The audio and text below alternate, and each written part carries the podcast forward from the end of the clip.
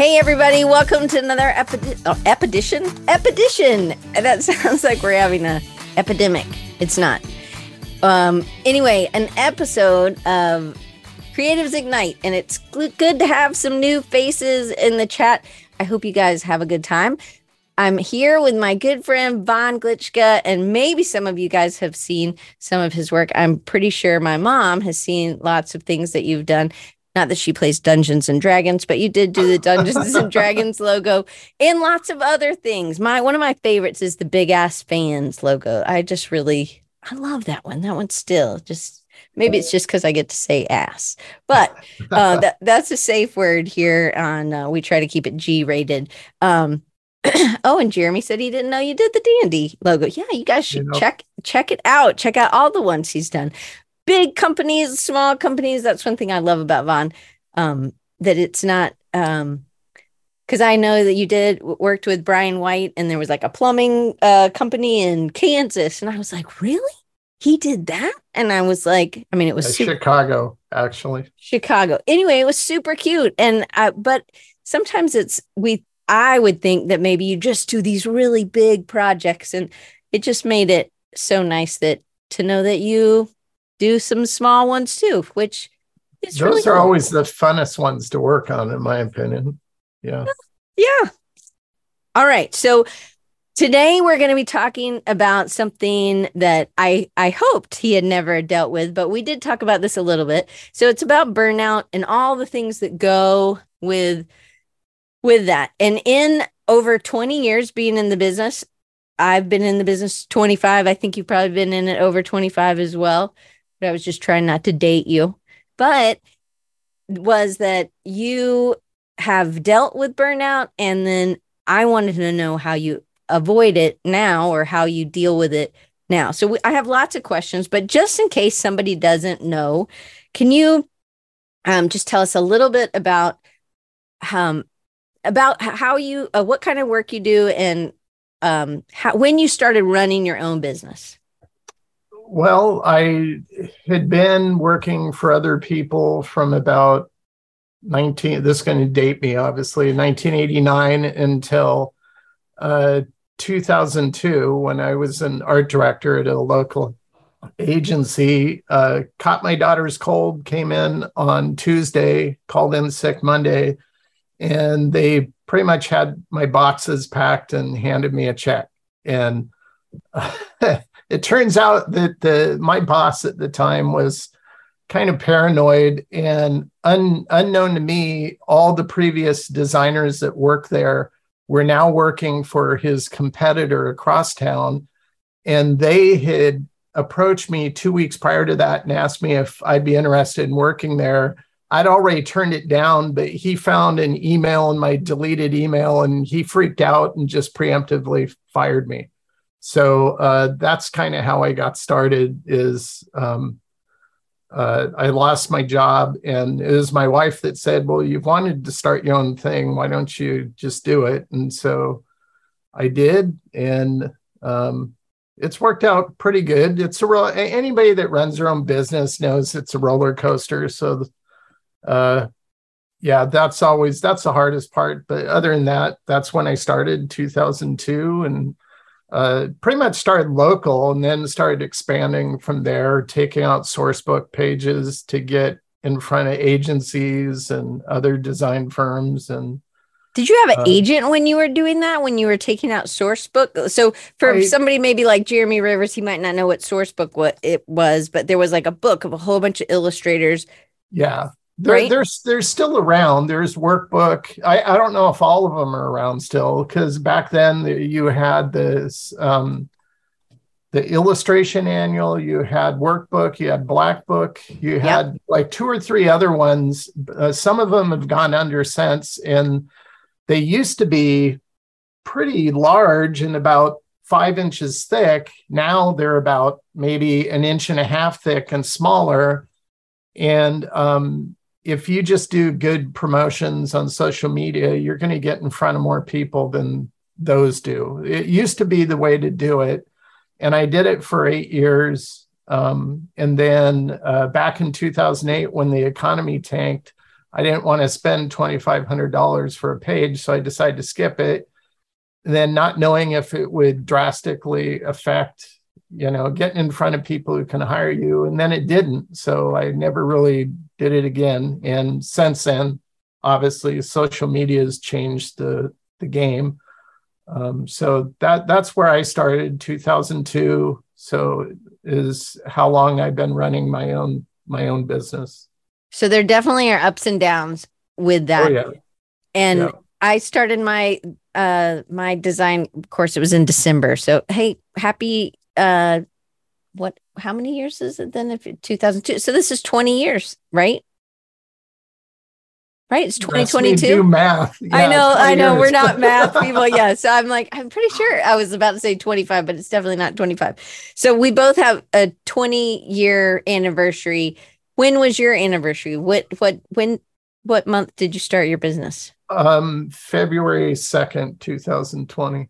Oh, nice. Mine was December. You got me way beat but there, but um but it, it that's a big um it's a that's a big number to be working for yourself because you know I mean, that's at least multiple times that the economy's gone up and down, right? Yeah.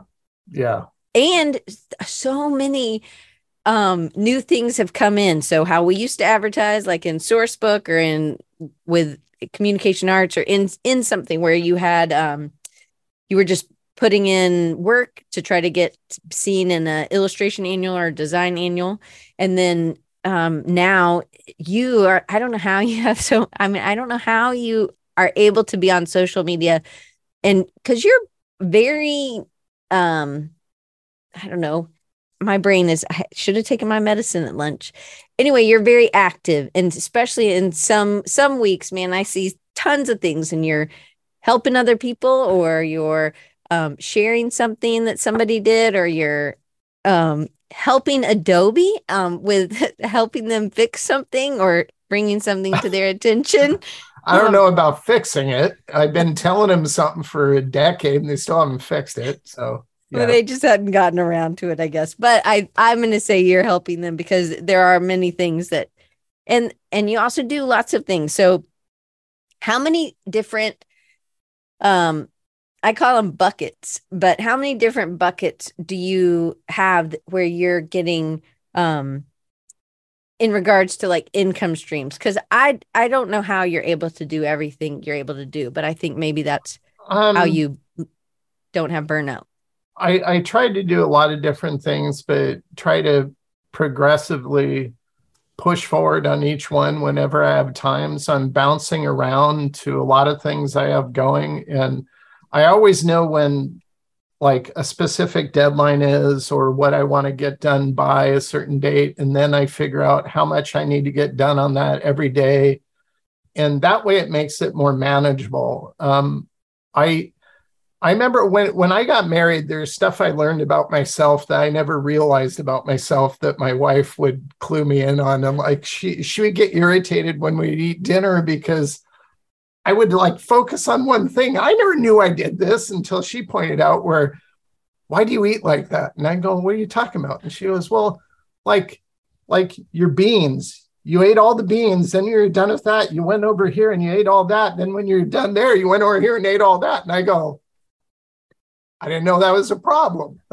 you know, it's like it's funny because there's until you work for yourself and you run your own business, you don't notice things about yourself because you're never really focusing on that. That was somebody else's responsibility if you work for them. And so now it's like I, I've there's a lot of things that I learned about how I best process information, um, how I like to organize stuff. And you don't always have that luxury when you work with other people because they have an established system. This is how we do this, this is how we do that. And so I've just, I think it's really important to find, uh, kind of figure out how best you learn. I learn best not by um, reading a book, even though I've wrote a book and people have read it and like it that's not the way I learn the best. I learn the best by seeing somebody else do something and observe how they do it. And then I ask questions. And then I like figuring it out on my own and figuring out how best it works for me to do it that way. And then and then I just brought, break it up into manageable pieces and just make sure I'm doing at least a little bit every day until I get it done. So it looks like a lot of work, but um, I use to-do lists quite a quite a bit, and I try to do that every like every evening. So when I come in in the morning, I don't have to think, what am I doing? I just look at it, jump on it, go to the next thing, jump on it. Now, of course, clients come back to me like this morning and said, Hey, that business card you designed for us that we didn't do anything with, we want to move forward on it now. And so I'll have to jump on stuff like that, but then I get back on my schedule. So, so you must create some time in in your day for those like buffer zones or the it's not like your schedule is so tight that you can't do some well, yeah, of that. Well, that's part of the schedule is I work into it stuff that isn't client driven. It's stuff that I just want to do. Um, I, I figured out pretty early on that you know I would see certain type of work being done back in the day. I remember when linear line became pretty popular and a friend of mine, Felix Sockwell, was doing a lot of linear illustration. I go, God, that looks fun. So I just made it a habit for a whole year that anytime I was just going to doodle on my own, I was just going to practice that linear line style and just see if I could work stuff out. And the more I did it, the more I enjoyed it. And then I was able to take that and then start doing design and illustration with it just to get it out there. And sure enough, art directors started hiring me to do that. And that was a pretty popular, it's not super popular now, but for about a decade it was. And so I try to do that. If I see certain trends or styles, then, you know, I always want to try it out just for no other reason to see if it's something that might lead somewhere. Well, and I know like I have the um those big one's purple, one's green, and one's I can't remember what color the other one is, but it's like for the textures and stuff. It's like I oh, mean yeah. it, it's an old book. These yeah. are three awesome books, and I love these books. But it, t- it talks about well, I can tell you how those came about. That wasn't like I didn't plan on any of that. That was um before social, there was a how design forum, and one of their um, editors for how publishing, how books, had posted on the forum saying, "Hey, do you have any book ideas?" Well, I key I, I I'm also a list maker. I, I I use my iPhone now basically to do it, but you can pull up. I have thousands of words that I keep categorized and alphabetized just based off of words I've never heard or I thought the meaning was cool, but um, I'd never heard it before. And so I'll look up words, I'll add words to that. Um, I have this whole narrative and story in my head I've been working on for years. And anytime I think of a conversation that'd be a good little thing, I write it up and put it in that notes. And in regards to, um, you know how you can do you you can do that in any respect so i'm always writing down ideas like i i want to explore this sometime and see where it goes you know um, I, I think there's an interesting I, I've I've written notes for myself. I haven't published anything on it, but I've always thought it would be interesting to do something based off of you, you heard you, you hear the term um, cultural appropriation a lot, mm. especially in context of art. Like um, I grew up in the Pacific Northwest with Native American tribes all around me. I love the Pacific Northwest style art. If you could classify an ancient form of art and say it was some of the first graphic design, it'd be Native American art. It's very graphic, very flat, uh, based off of shapes. It doesn't have gradation to it, it has negative space. It's it's pretty cool. Well, I remember a Native American artist came to our illustration class at Seattle Art Institute and taught us how to do form line illustration, explain the meaning behind the shapes and why you combine one shape with another shape to create the eyes. I think they call them ovoids or something like that. And so I just decided to do a DVG lab on that. And then um, I uh, several people that came back and said, Well, aren't you appropriating that culture? And I mm-hmm. go, and so I tried to make the argument. I go, art is culture. Art art historically has always appropriated culture. And one of the coolest examples I saw that was I was over in Jordan in 2008 and we went to Petra and the treasury building that you can uh, that you saw in like Raiders of the Lost Ark. Well, that facade is carved out of the sandstone and it has elements of Greek, Roman, Egyptian, and um, Phoenician. I can't remember the other. There's like four different cultures and the styling that these Bedouins who were nomadic and traveled all around uh, those areas over there and then went back to um, where Petra is located and then which which is amazing if you think about it. They had to have either really somebody sketching those so they mm-hmm. remember it, or they had somebody had an eidetic memory and could recall it, and then they carve it in the stone, and they take all these references from culture and create this treasury building, which is like an amalgamation of all these different things. So I get into stuff like that where it, does it really have anything to do with doing modern design? Well, I think in the sense of what inspires us and how it can influence us. I, so I, I like kind of figuring stuff out like that on my own.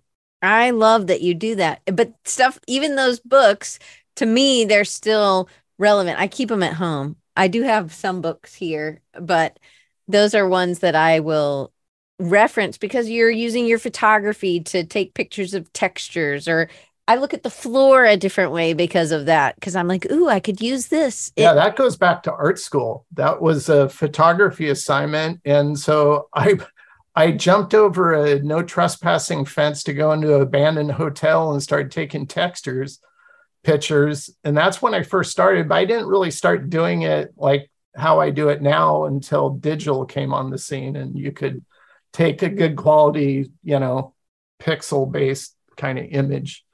Yeah. But um, before social media, as I, I think I kind of got a little off track, the the editor for How Books said, Hey, do you have any ideas? And so I brought up this list of book ideas I'd just been making. I posted three of them. And she goes, Hey, we like that texture one. Can you do that? And that's how that started. And then they asked me to do another one. I just kind of started doing these things that i do on the side already such as patterns and ornaments and all that. And i still got a whole closet of, of boxes of books that that we, so if anybody wants one just uh, hit me up and i'll sell it to you for cost. Yeah. Hey that's pretty good well, uh, it'll uh, we'll have all that stuff, your website stuff. I'll go ahead and put it in the chat. So, um, again, if you're listening later or you're listening on wherever you get your podcast, it's one of the first links at the top. And then if it's if you're watching on YouTube, there's a link down below. So, okay, so then in these years, 20 years of running your business, when was the first time you experienced burnout? And can you explain that situation?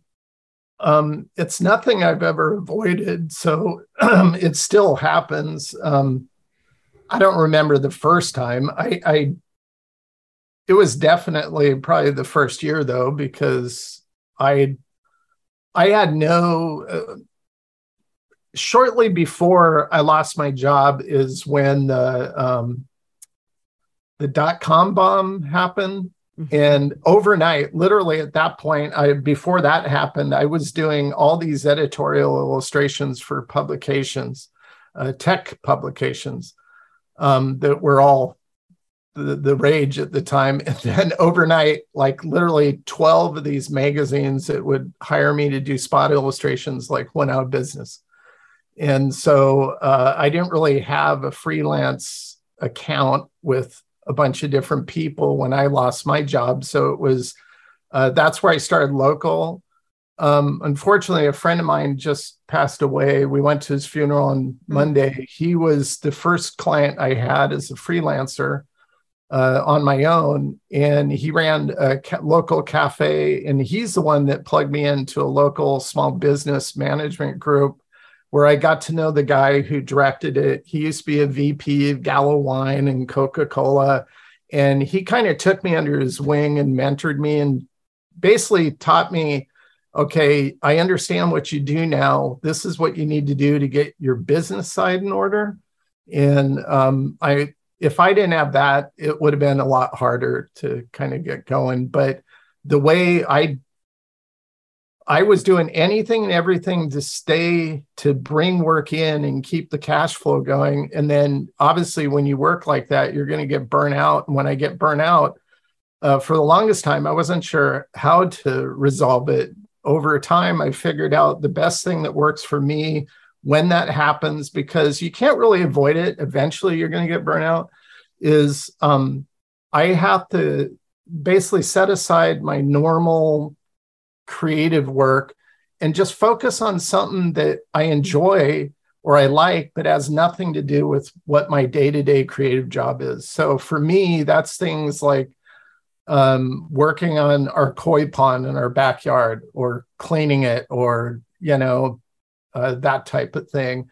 Um, since last year, going on, you know, walks and just listening to audiobooks is something I really enjoy always enjoyed audiobooks, but um, the the walking part just I'll just turn off my audiobook at times because my mind wants to start exploring things and mm. thinking of things. And um, I've been known to kind of get in conversations with myself where I'm acting through like some dialogue between two characters in my head and it sounds kind of like, wow, Von, are you schizophrenic? No, that's just how I entertain myself. So, yeah. I talk to myself too out loud in public. So it's okay. You're with you're with people who understand, I think. so, Andre has a question. Andre is in Portugal and he's an illustrator and he does a lot of stuff with um history. His I would say Andre's um anyway, um graphic novels and teaches kind of about history. And his dad right. was a professor of history or is a professor of history. Andre says, How is it to work with your daughter? And did having her work having her work with you help prevent does having her work with you help prevent burnout? Uh, yeah, it does. Um, this year, not so much because she's kind of been out of commission for a year with tendonitis, but when Savannah started working for me, um, I would have friends I could run stuff by over the years and hey, look at this, tell me what's wrong. And I valued their opinion enough that um, if they came back and said, yeah, I don't like this, I'd change that, then I'd I'd, I'd do that. Well, Savannah came in and um, you know, I expected I was going to have to art direct some of this stuff when she's working on it, but what I didn't expect is her uh, kind of art directing me at times, and she did. And at first, it kind of irritated me. I'm going, "What are you talking about? You're a noob. You don't know what you're talking about." Only to find out she had a pretty good eye for understanding why something wasn't working, which I guess shouldn't uh, surprise me. She used to come in and draw in my office when I was working, and she sat, she'd sit by me literally and just watch what I was doing on screen. And one time I was working on an illustration I zoomed in, grabbed some, moved it over, nudged it over a little bit with the nudge keys. And she's like, What'd you do that for? And I explained to her what I call visual tension. Well, it was too close to the other items, so your eye was going right to it. And unless you want that purposefully, you don't want that. So you want to give it some space. And she's like, Oh. Then a couple weeks later, she's sitting by me. I'm working on something different and she's watching me and she goes, You have visual tension. She points at the screen.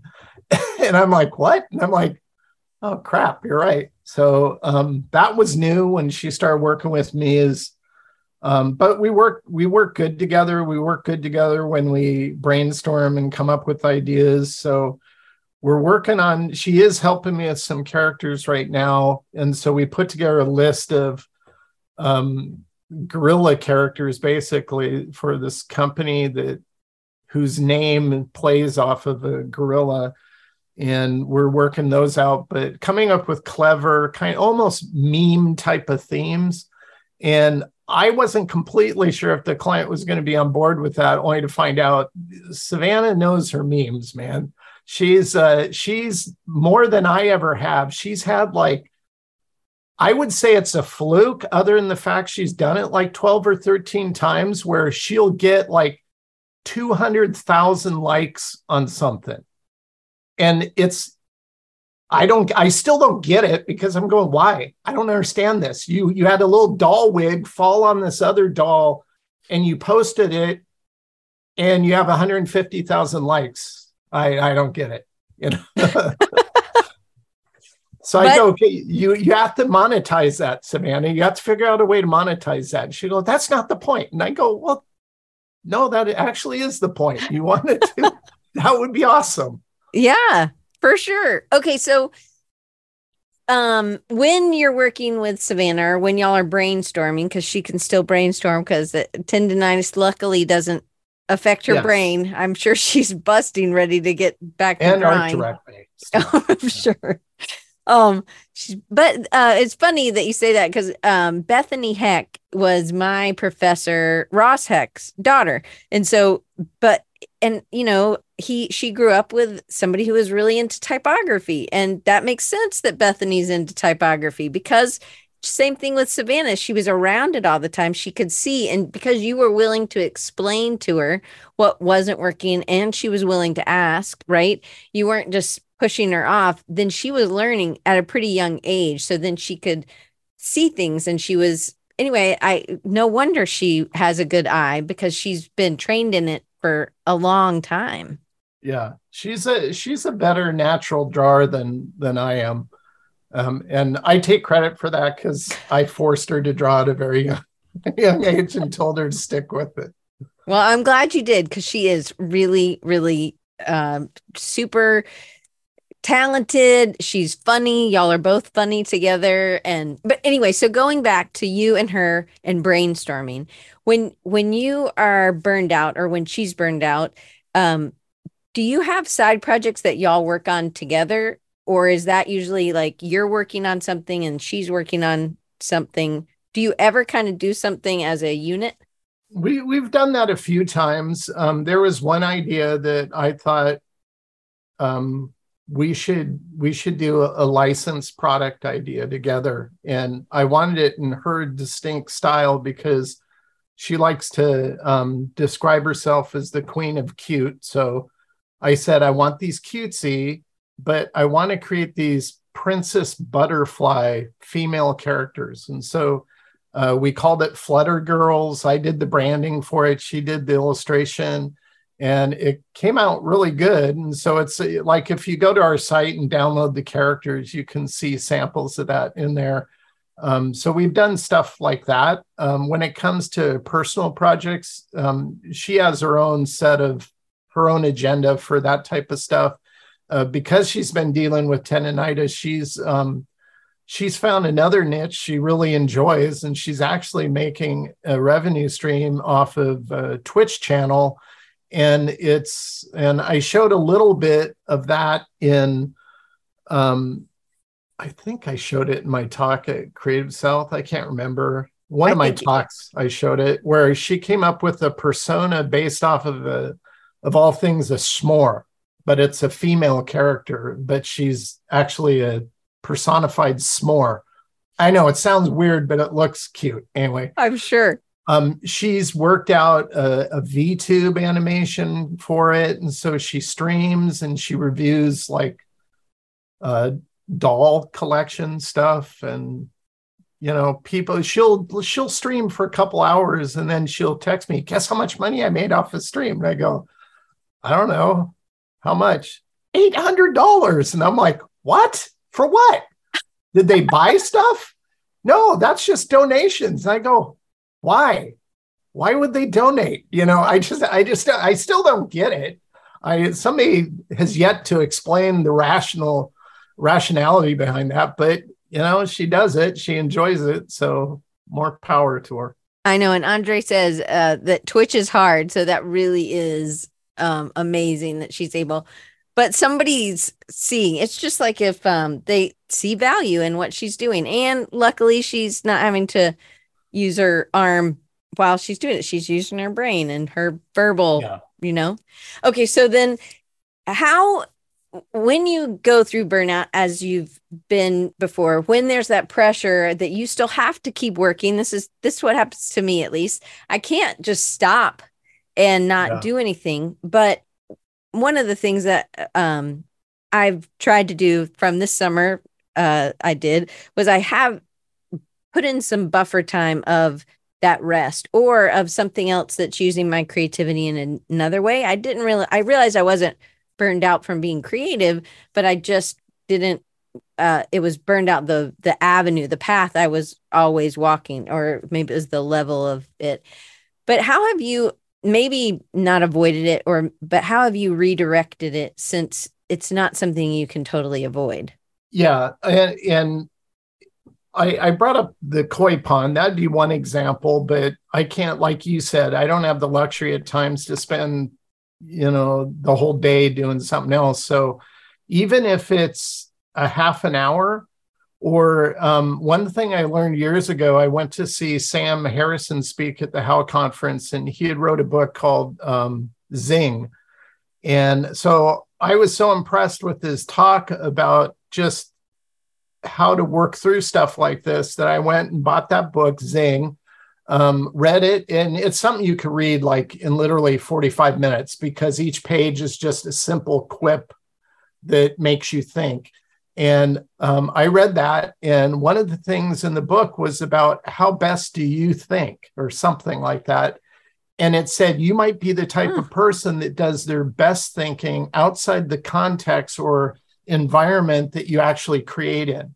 And I thought, well, that's kind of interesting. So ever since then, if I have to like just do ideation, um, I try not to do it in my studio. I'll get my car. I'll actually drive about a mile away to, of all places, a grocery store parking lot, and I park there, and that's where I do my ideation and stuff.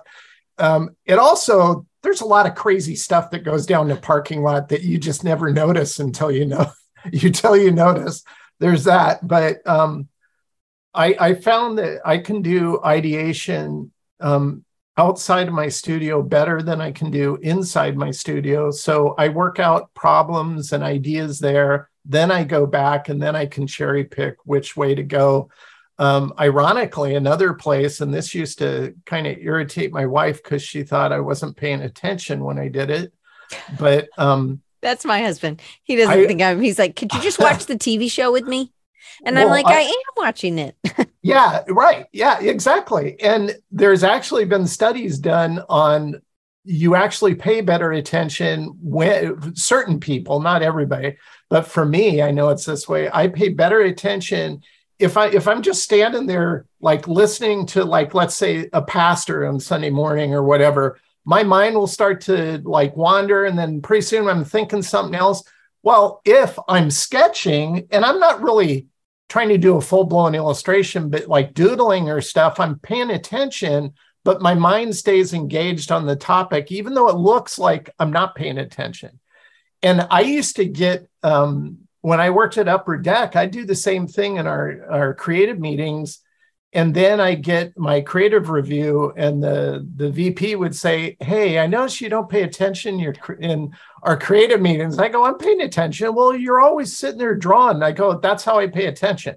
And I go, "Do I never? Do I not participate in conference?" Well, yeah, you bring up good points. Well, that's how I just don't get don't think I'm not paying attention. That's just how I pay attention. But I didn't even have the research to back that up until later when I started reading up on a on a few things and you learn stuff about cognitive thinking and how it works and how drawing engages like all four modalities at the same time.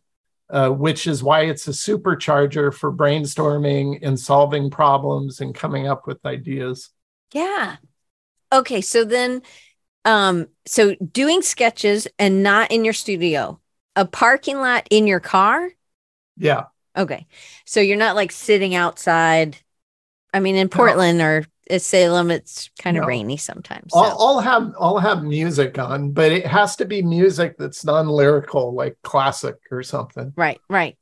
So in um just going out, getting outside of um out of what your normal thing is. You're also like just from what you said earlier is you're not buck, bumping stuff up right so tight. So there is a little bit of flexibility in your time in your day.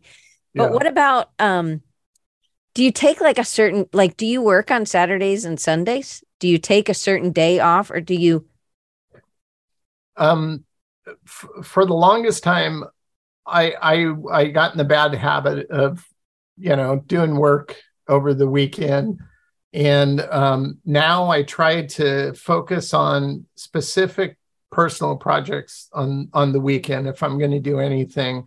Uh, lately, it's been every weekend. I want to get at least one new uh, People of Process movie recorded, and uh, you know, get it set up so it's ready to auto update on YouTube so that's what I've been doing lately. But um, with Savannah being out this year, I've had to work a couple weekends just to make sure I don't get behind on certain things. But for the most part, I think it, I try to.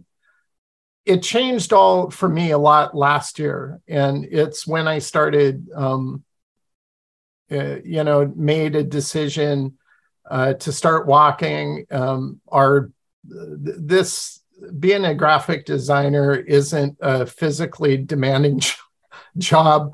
So um, I got in some pretty um, sloppy bad habits. So I started exercising, and um, so over the last year, I've lost a little over sixty pounds, and I really love walking now because it's a time where I can. Uh, dive into thinking and problem solving or just enjoying an audiobook and not trying to i, I always I, I, guess for me i get in the habit at times where if i'm not doing something creative i, f- I figure like i'm it's like wasting time mm-hmm. it's like so yeah i i'd rather work on something at least personal creativity wise than waste time watching tv for example mm. um, so if i'm watching tv i like have my ipad right next to my machine like right down. Right right. Can't, it's reverse on there but it's right right next to my workstation. I'll usually have whatever series i'm watching going there but i'm kind of not fully watching it just more listening to it. So mm-hmm. um yeah i try to i try to distinctly limit how much time i'm spending doing actual work. I've forced myself to definitely cut it off at a certain time, uh, not stay up as late as I used to, get more sleep, get better quality sleep, I should say.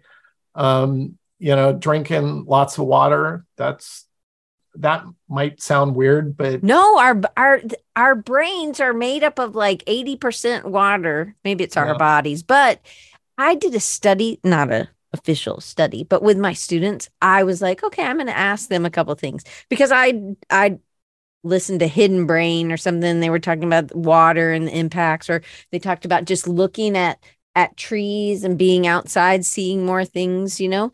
And they, um, I wanted to see if students who actually got outside were making better grades, or students who drank more water were making better grades. And it actually, both of those things were those kids who actually got outside, even if they were smoking, but they went outside and they saw trees. They actually ended up and drinking more water.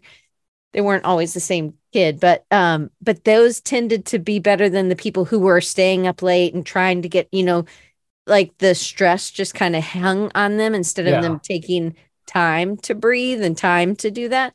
And um, and I thought that was just fascinating. Granted, it was just me with 20 kids, but yeah, nothing. I mean, some of my favorite times growing up was when we went camping and we are out in the middle of nowhere. We used to go to a place in Eastern Washington called Salmon La Sac, which is uh, kind of a weird name now that I think about it, but but it's a really cool campground. You know, it's the kind of campground that had bears that would walk around at night. So you know that always freaked me out a little bit. But uh, just being outside in general, going to the coast here in Oregon, you know all those things are you, you, have to get outside. You can't be locked up behind a computer all day long. It's not healthy. But I guess I always thought that I was wasting time if I wasn't working or but really yeah. I realized that this summer that I ended up I was I was more focused and I could actually get more done in a shorter amount of time if I would take those breaks if I would do something else. And I feel like you have to learn it yourself uh, somebody can tell you but um, until you actually try it uh, or at least that is how it was for me maybe I'm just hard-headed but what do you think the difference is between burnout and creative block do you experience burnout, creative block Oh yeah, yeah. Um, you know, it's much like writer's block. You mm-hmm. know, um, although I think the the hardest part of writing is allowing yourself to just let it come out, not worry about how structured it is, and then mm-hmm. perfecting it in editing. Writing is all about editing. I've come to understand. Um, so I think for me, creative block is if I'm really, and this is goes back to a talk I did where I, I was trying to, it wasn't the intent of the talk, but I was just wanting to show um, why, well, here's the question I'll pose. Why is it hard at times to come up with um, clever, unique, eureka moment ideas? it's because it's unsustainable. Um, that mm. kind of idea, think ideation and thinking happens at what's called the gamma level, uh, which isn't normal consciousness. It's a higher form of consciousness, higher form of thinking, brainwave pattern wise. And so it's why things like brainstorming work so well because you have multiple people trying to peak and get to that level of gamma level thinking where an idea can form. And it could be a stupid idea but because they popped into that that stupid idea could inspire somebody else. Oh you could take they that makes them think of something that they didn't think of. They pop mm. into that level. And um, this was all part of a, a, study that that i read and it talked about it categorized you know the brainwave activities and what each one is for normal consciousness um, then you have your your dream state then you have gamma um, nobody walks around gamma state all the time. That's why when you come up with ideas, they usually happen when you're kind of most relaxed and your brain is doing all the work in the background. And then you're in the shower or you're driving and an idea hits you. And then you just have to remember to write it down. There's so many times I've been out walking or driving and I have this dialogue of two characters that would be hilarious that I want to write down, but I can't record it or do anything so I try to remember, and then I get home and I can't remember what it was. It's like, so yeah, I, I think for me, the creative block, when it happens, that tells me that's a telltale sign that you're close to having a breakthrough moment. You just have to keep struggling with that pain. Even if you feel like you're hitting a wall, nothing's happening, mm. then the best thing to do, I found, is just set it aside and just realize your brain's still dealing with trying to mm-hmm. make some connections and it never fails it's usually not too long after that your idea will just pop or an idea will pop into your head so that's usually what i do is i push as far as i can go and then i set it aside and then once those ideas start popping that's when i'll go back to it and start like drawing out stuff or uh, capturing it in a thumbnail drawing just so I don't lose the idea. I love that. So you're giving yourself permission to stop thinking about it, stop working on it, go work on something else. And then, even in something else, you might have these uh, explosions of ideas, maybe for something else and or for this, and you come back. Do you ever use voice recorder? Um, I have, but I always forget it's there. So yeah. okay, well, I was just when you were on your walk, and I know uh, you're you're.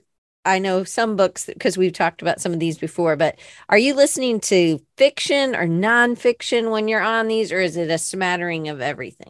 Uh, pretty much anything and everything. I'm listening to a oh, I can't remember the author's name. Um, Rich Dad, Poor Dad. I can't remember. Oh yeah, uh-huh. um, I don't remember. Really it's kind of wigging my mind the way he thinks about finances because I'm no genius when it comes to finances, but uh, trying to wrap my head around the things he's talking about in in his latest book that well latest five years old i think uh, that i'm reading. Um, i love historical nonfiction. Um, i've learned more about history in the last decade than i ever did in school you know? Uh, reading like i don't know autobiography on einstein was a fun one i did.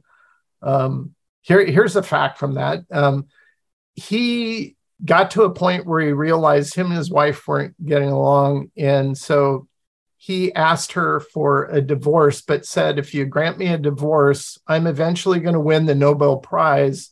And if you give me a divorce, I'll give you my prize money. And she agreed. And is like two or three years later, he won the Nobel Prize, gave the money to her, which at the time was a lot of money, 250,000. Yeah uh, she turned around and bought an apartment complex and then rented him an apartment. You know, I thought that was a little, little unique. So I, I like history just because you learn stuff. Uh, I read a book on John Adams last year that was awesome. Um, learn more about history from the American perspective, from uh david mccullough is a great yeah yeah author. my dad yeah he has all his books. He's my you would have fun talking to my dad. He loves yeah, we should we should not have won uh the independence war. I mean it's amazing that we actually won that. And uh but my favorite book from last year was um oh the pioneers. And it was about the colonies moving uh, west mm. and going up in the Ohio area valley and uh, staking uh, homesteads and just expanding west. Uh, the part about the book that was kind of I'd never heard about before was these pioneers are talking to the local tribes up in the Ohio area and while they had moved out, they went out into the wilderness, found homesteads, but while they were doing that, they discovered all these mounds and ruins of some pre-existing culture and they go back to the city and they approach the indian chief and is going hey we saw these mounds out there. Did you guys do that? And he said no those were here before we got here.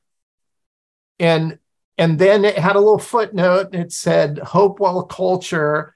And so that sent me off on a whole rabbit trail and i looked it up and come to find out starting over, if you go to the top of America on the border of Canada and you go all the way to the left where Washington State is, in that top area of states going all the way over, all the way over to the Ohio Valley uh, territory, um, there's these mound cultures that were all part of the Hopewell culture, and it pre-existed Native Americans, but they don't really know what happened to them. It's also down in the Mississippi Valley area. Yeah, we have some in Alabama.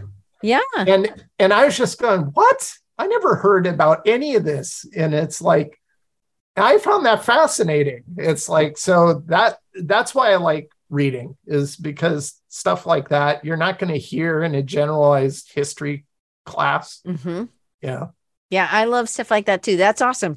So does reading stuff like that spark something for um either a one-off drawing or a side yeah. project or something? Oh yeah, all the time. That's why I came up with the DVG lab series because I would think of something. I go, well, that's cool. I go look at it, read more up on it. And um, I saw an image one time from an archaeological dig. I follow archaeology on Instagram, a couple accounts, and they're showing something from Egypt and one of them was a frieze painting of Nefertari. And I go, God, what's that crazy hat she's wearing on that? And so I go look it up, and it almost looks like she has a turkey sitting on her head. And I just thought that was fascinating. I go, that'd be kind of fun to like simplify and uh, create a graphic of it. And so uh, when I did modern culture in 2021, I did a little graphic and I liked it so much. I I did it again, and that's up on my People of Process uh, YouTube channel. You can watch it. But that's a good example of just taking something that I found curious and kind of exploring where it goes. So, do you have, and I know we're out of time, almost out of time. I have six minutes. Um, do you have time each week for like people of process or or doing some of those things? Like, do you do you is that a sacred time that you're not having client stuff come in on or i mean do you hold that pretty um, yeah i always know the next one i want to work on. So if i need if i have an hour to kill i can jump on it and just keep moving it a little bit forward. Um last uh back in september or something um is usually when we're contacted by LinkedIn and they say, "Hey, what kind of courses do you want to do?"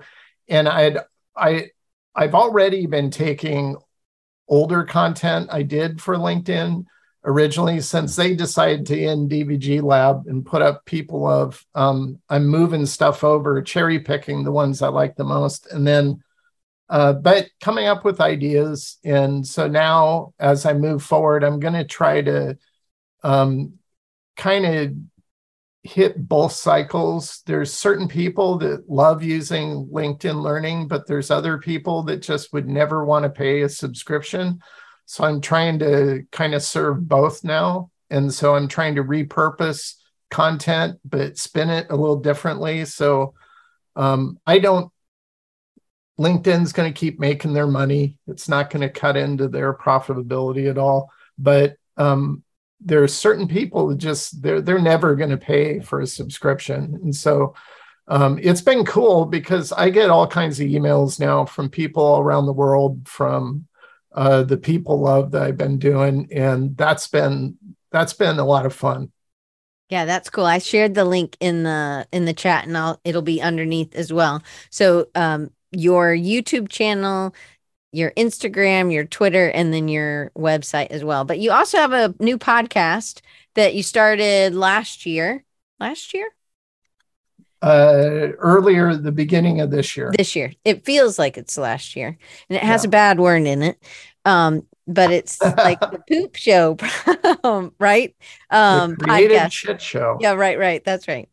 So, so in in this you're talking with somebody who used to work with or was with Neenah Papers and then there's two other people and I think there's two uh it's two women and two men right? You, are you and yeah there's guy, Justin Ahrens he's creative director or creative strategist I forget what his title is. Don't email him you'll always get a out of town response from him we're always joking around with him so Justin Ahrens, uh, there's Karen Larson. She's run her own agency for years. She works with uh, Jamie, who used to be the uh, marketing director for Neenah Paper, and they work together. Um, now I can't remember what the name of their business is. Brand. Um, I should probably know that, but I can't recall it off top of my head. But they work together now, and uh, it's a lot of fun. I've known all of them for quite a long time. Yeah.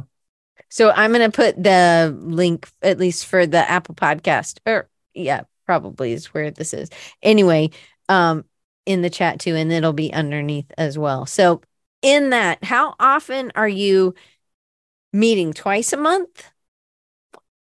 Um, or- we usually meet at least once a month, and we record a, a guest interview, and then we record one where it's just us. So at the we, same time, you do both of well, those? Well, after one's done, then we end it, then we start and record the next okay. one. So we just did that last week. So it'll be another week or two before we do another couple. Well, that's cool. So in doing that, what um has that because you always seem to be putting your um time into some new things and I I do really like the podcast as well. So what because these are some of these people you've known for a long time and so there's this uh, you can tell there's a relationship.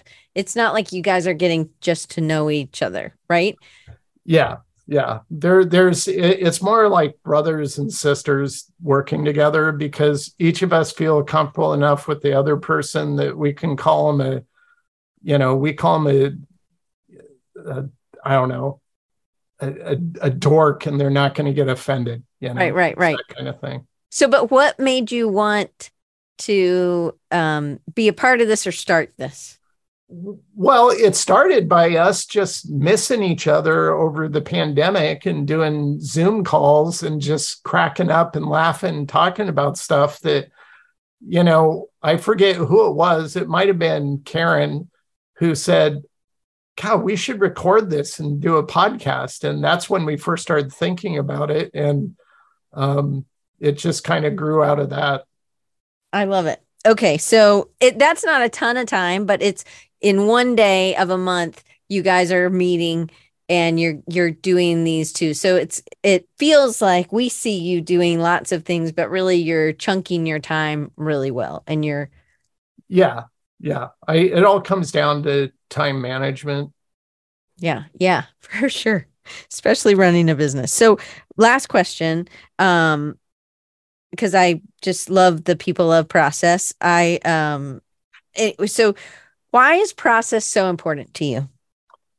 Uh, well, there's going to be a movie going up soon, and the title of the movie is called Process Makes Perfect. So uh, you've always heard the term, you know, practice makes perfect. And that's true if your process you're already using is well defined, then yeah, practicing it is going to improve your results. But um, if you have a process that's flawed, then all it's going to do is reinforce the bad creative habits you might have. So um, I believe in kind of understanding yourself and figuring out how you work best. And that's different for each person. Mm-hmm. So I show practical things that help me, and hopefully, uh, those are things people can take and apply to their own process and figure out, wow, that's actually because everything I've learned, by the way, um, if you look at my creative brief I give to clients, that was derived from all the different agencies I've worked with over the years. And I'll, I see certain questions they ask. I go, God, that's a great question. I'm pulling that out and I'm going to use that.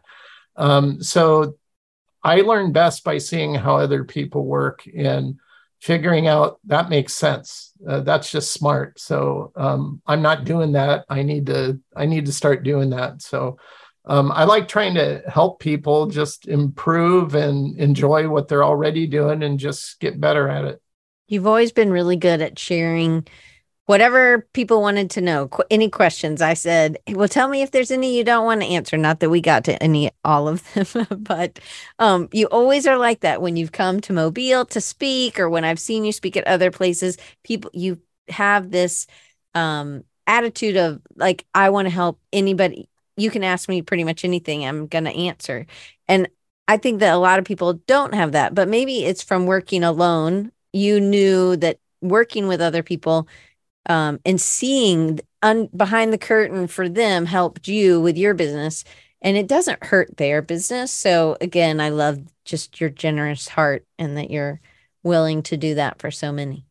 So well, i appreciate that. Thank you all right. So I'm going to share all the ways that people can get in touch with you, which is right sure. here. I'm going to attempt to um, make sure that I spell everything. I know how to spell your last name. I've spelled it lots of times, but I always have to recheck. But I took these from the internet, so I should be good. But you can go to Glitschka Studios with an S on the end dot com. It's all down below. You can, for y'all who are here live, you see it in the um in the chat. And then on YouTube, the people of process, uh, those are on your Glitschka Studios YouTube channel, right? Yes. Is there a people of yeah. process also? No, if they, I just have okay. a domain that forwards to the okay. YouTube channel. Okay, perfect. I will add that in. And then, and the people of process, just so you know, is P P L L U V process.com. Yep. Okay. So I get at least I can read. And then if you are on Twitter a lot, um, and I'm on Twitter is my stream of conscious. It's not necessarily professional. It's just think of you work with people all these years and you something pops in your head and you say it to your coworker in the cubicle next to you.